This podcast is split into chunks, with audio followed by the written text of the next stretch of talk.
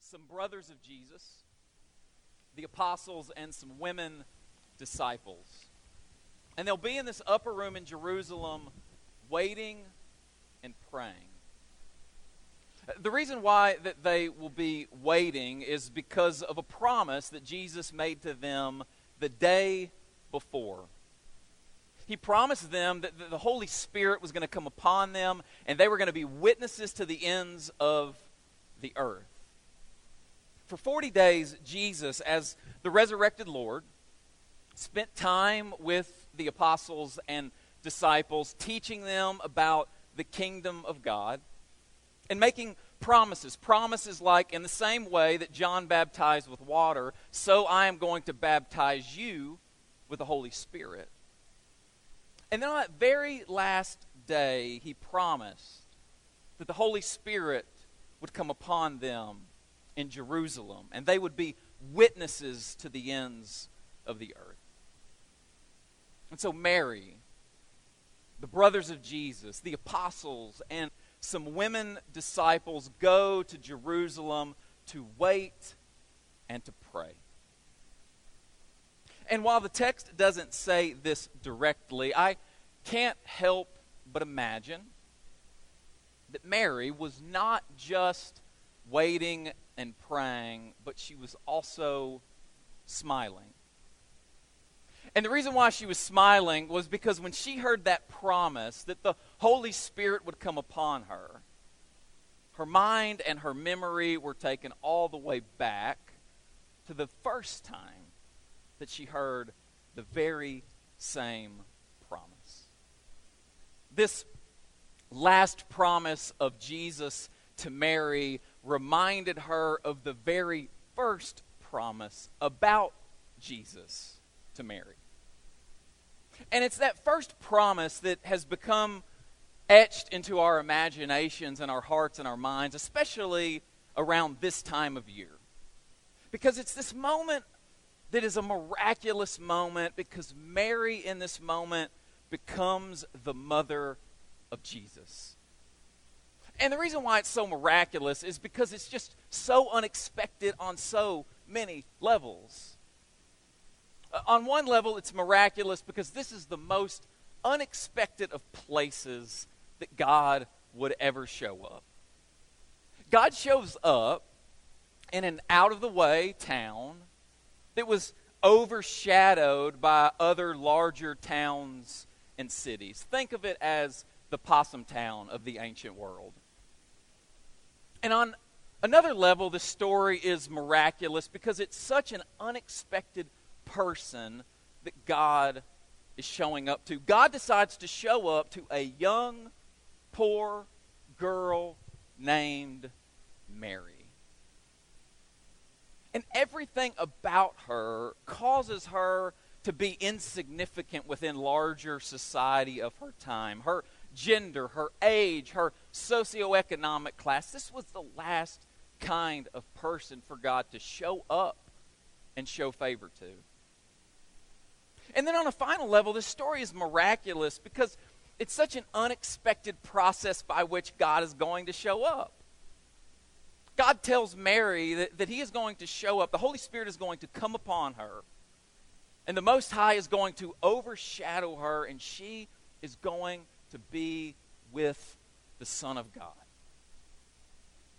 I particularly love the painting behind me because I think it captures well the unexpected nature of this moment. This very plain and ordinary young woman who is confronted by this angel. God shows up to the most unexpected of person through the most unexpected of process in the most unexpected of places. And that is miraculous. As we read Mary say those powerful words, Here I am, a servant of the Lord, may it be unto me according to your word.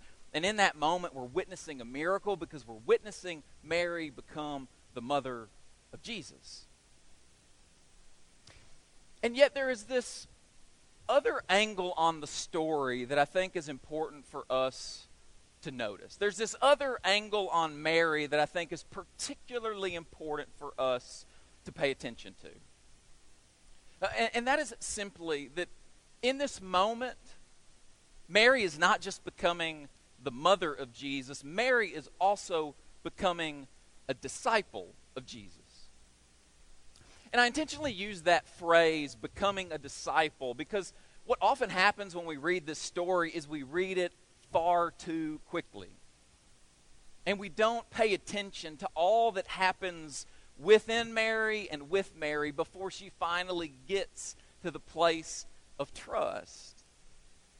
There's a lot of he- hesitation and reservation. There are a lot of reactions that Mary gives before she gets to the place where she says yes to God. Th- this angel comes to her and tells her, seemingly out of nowhere, You are blessed and have the favor of God. And Mary's response to that is this twofold reaction. Luke tells us that she was greatly troubled and wondered what sort of greeting this might be. This first word, greatly troubled, is, is interesting because it's a word that's not used anywhere else in the New Testament. But it communicates this sense of her being bothered or confused or perplexed by this news, which totally makes sense because she was the last possible person you would expect that God would show favor to and bless. And this, the second response of her is equally as intriguing. She wonders about what kind of greeting this is. Uh, she ponders it, she chews on it. Uh, the word used here echoes our modern word dialogue. So the, the image given of Mary in this scene is her having this internal dialogue with herself. And I particularly appreciate the second response of Mary because it gives me biblical precedent for talking to myself. If Mary can do it, so can I. Mary hears this news and, and she's puzzled. And she ponders what sort of greeting it might be. And so the angel sees this obvious reservation on the part of Mary, and so the angel begins to tell her a little bit more about why she has the blessing and favor of God. And this angel goes on to say that, that this child that she is going to be with is going to be a king unlike any other whose kingdom is going to reign forever and ever. That Mary is going to be pregnant, and this child will be of king like stature. And Mary at this moment allows that internal dialogue to become an external dialogue. And she doesn't even get to the king part because she's kind of tripped up by the first part of what the angel says. And so she poses this question How can this be? Since I am a virgin. How can I be pregnant if I have never been with a man before? Mary's second response is a question to the angel. And so the angel, for a third time, tells more to Mary about what is happening. And the angel goes on to say that, that what is going to happen to Mary is not going to be like anything that's ever happened, but the Holy Spirit is going to come upon her. The Most High is going to overshadow her, and she is going to be with the Son of God. This isn't just going to be a kingly child, this is going to be a divine child. And this is the moment in the story where I think we read it far too quickly. Because based upon Mary's first two responses, perplexed and puzzled and asking some questions, I think a little time elapsed before we finally get to this closing statement of trust from Mary, where she finally says, here I am, the servant of the Lord. May it be unto me according to your word. Mary finally gets to that place of trust and obedience. Mary finally gets to that place of submission. Mary finally becomes a disciple. Before Mary can become the mother of Jesus, she must first become a disciple of Jesus. And what we're witnessing here in this moment is Mary struggling to get to a place of trust and submission, struggling to get to that place of discipleship. And yet, I think this is such an important angle for us to read this story through because I think Mary's journey to trust, Mary's journey to believe, Mary's journey to obedience takes some time and some questions, some hesitation, and some reservation. In fact, I would say that, that Mary's short episode here with the angel kind of is a microcosm of the entire journey of faith. It's one small snapshot into what the entire journey of faith really looks like. I still remember the first time that my professor drew faith on the board. Uh, this professor was one of my favorites that I'd ever had. He was a favorite of mine from day one. Every day he would walk into class and he would have a Bible in his hand, he would have a few dry erase markers, and he would have a roll sheet. And he would set those things at the podium, and for the next 30 to 45 minutes, he would give some of the most compelling lectures that I'd ever heard. And the reason why he stayed one of my favorite professors over that semester was as the semester progressed, he didn't just end up sharing his knowledge with us, he also began to share his heart.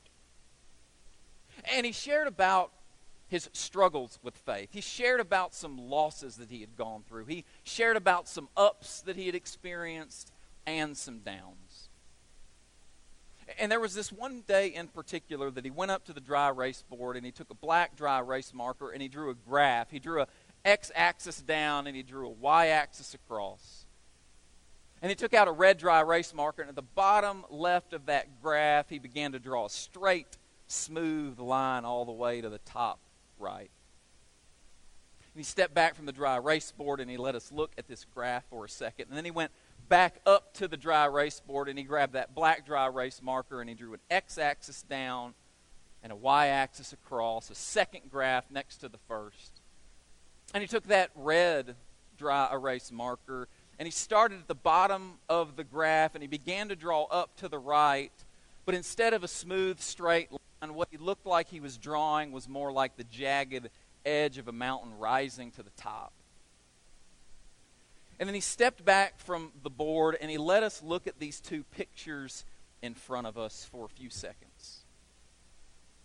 And then he said that the journey of faith for a lot of people looks like this. And he pointed to the very first graph that straight, smooth line. He said a lot of people think that the journey of faith is a straight, smooth sailing journey up and to the right.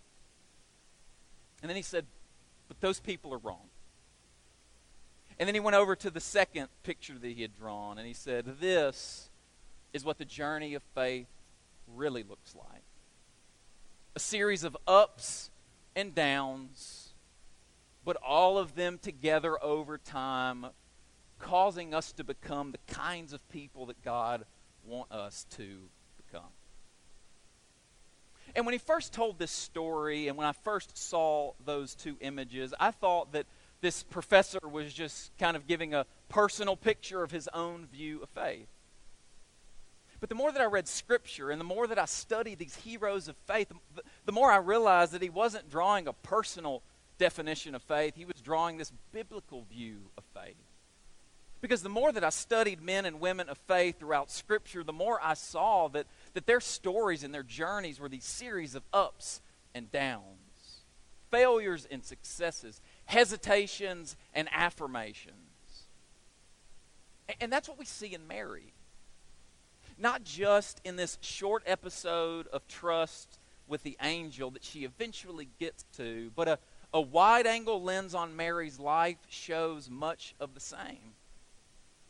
Because this is the same Mary who, with some other family members go to Jesus one day.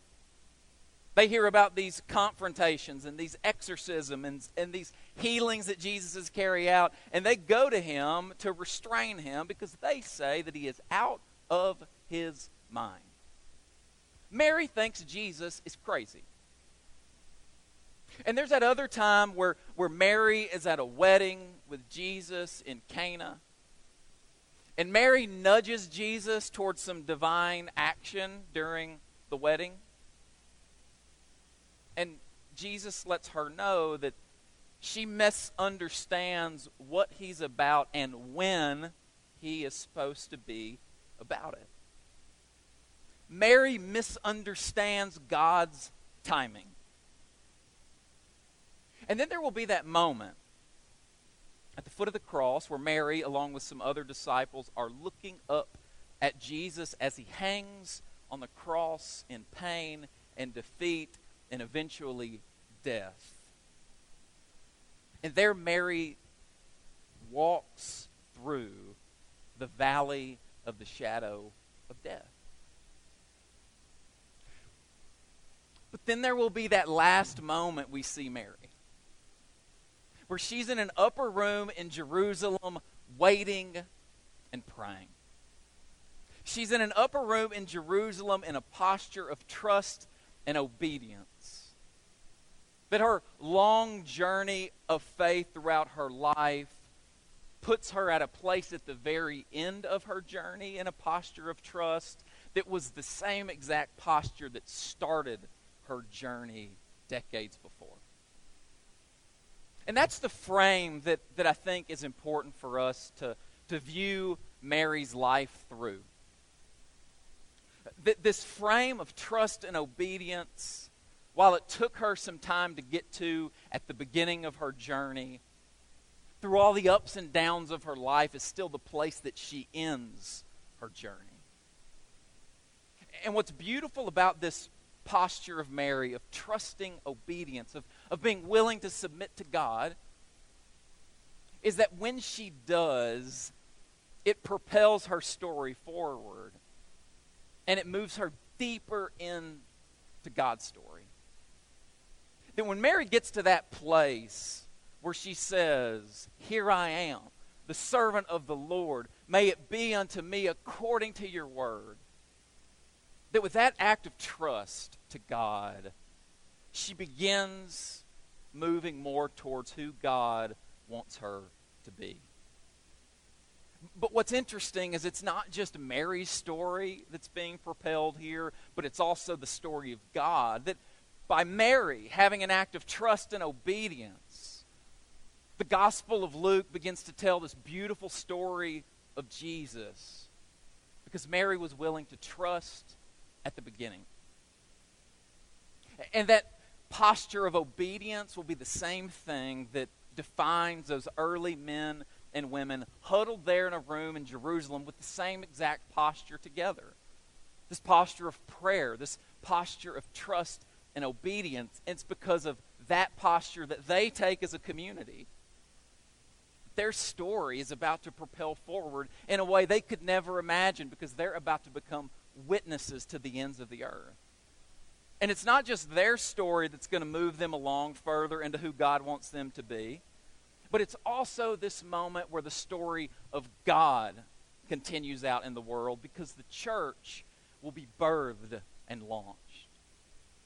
You see, this act of trust and obedience by Mary births Jesus, and this act of trust and obedience by the church births this new community and movement because that's the way God works. When we trust, when we submit, and those ups and those downs, He moves us further along in our journey, and we move deeper into the story of God. And so I don't know if, if for you it looks like a child that's unexpectedly thrown into your arms I don't know for you if it's this opportunity to serve that doesn't quite fit your timeline.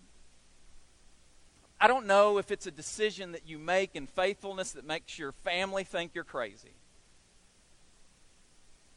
Whenever we can say, Here I am, servant of the Lord, let it be unto me according to your word, our journey moves more towards who God wants us to become and it moves the story of God further along. And that's the thing we can never forget that it's not ultimately my story, it's not ultimately your, your story, but it's the story of God. It's the story of God entering the world in the most unexpected and unpredictable of ways. It's the, the story of God working with men and women in their ups and their downs along the journey of faith. It's the story of God saving the world through suffering love. It's this story of God coming upon the early church by the power of his Spirit pouring out on all sons and daughters so that all sons and daughters can prophesy and be witnesses to the ends of the earth. It's this story of God continually working with men and women who are willing to submit and to trust no matter where they are. So that's my prayer for you, and that's my prayer for me, not just this season, not just this week, but through the rest of our journey that you and I could get to the place, whether we're at a up or whether we're at a down, whether we're mixed with hesitation and reservation or we're at a spot of affirmation, that we will continue to return to these words of Mary and they'll become our words. And, and so that we can say, no matter where we are, here we are, servants of the Lord let it be unto us according to your word. Let's pray. Father, we're grateful for the ways in which you continue to move your story ahead through all different kinds of people and all different kinds of situations that are unexpected and miraculous.